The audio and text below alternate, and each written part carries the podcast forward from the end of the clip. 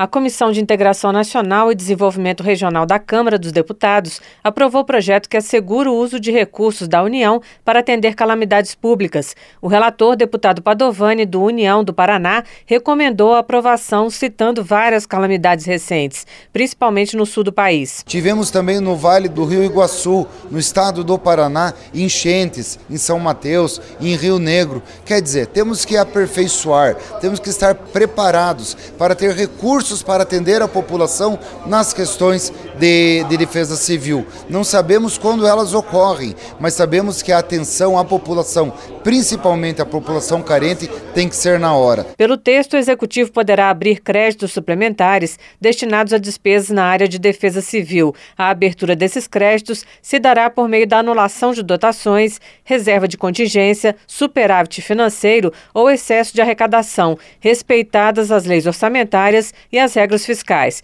O projeto que busca dar mais flexibilidade para atendimento de despesas com calamidades públicas ainda será analisado pelas comissões de Finanças e Tributação e de Constituição e Justiça. Depois seguirá para o plenário. Da Rádio Câmara de Brasília, Silvia Minhato.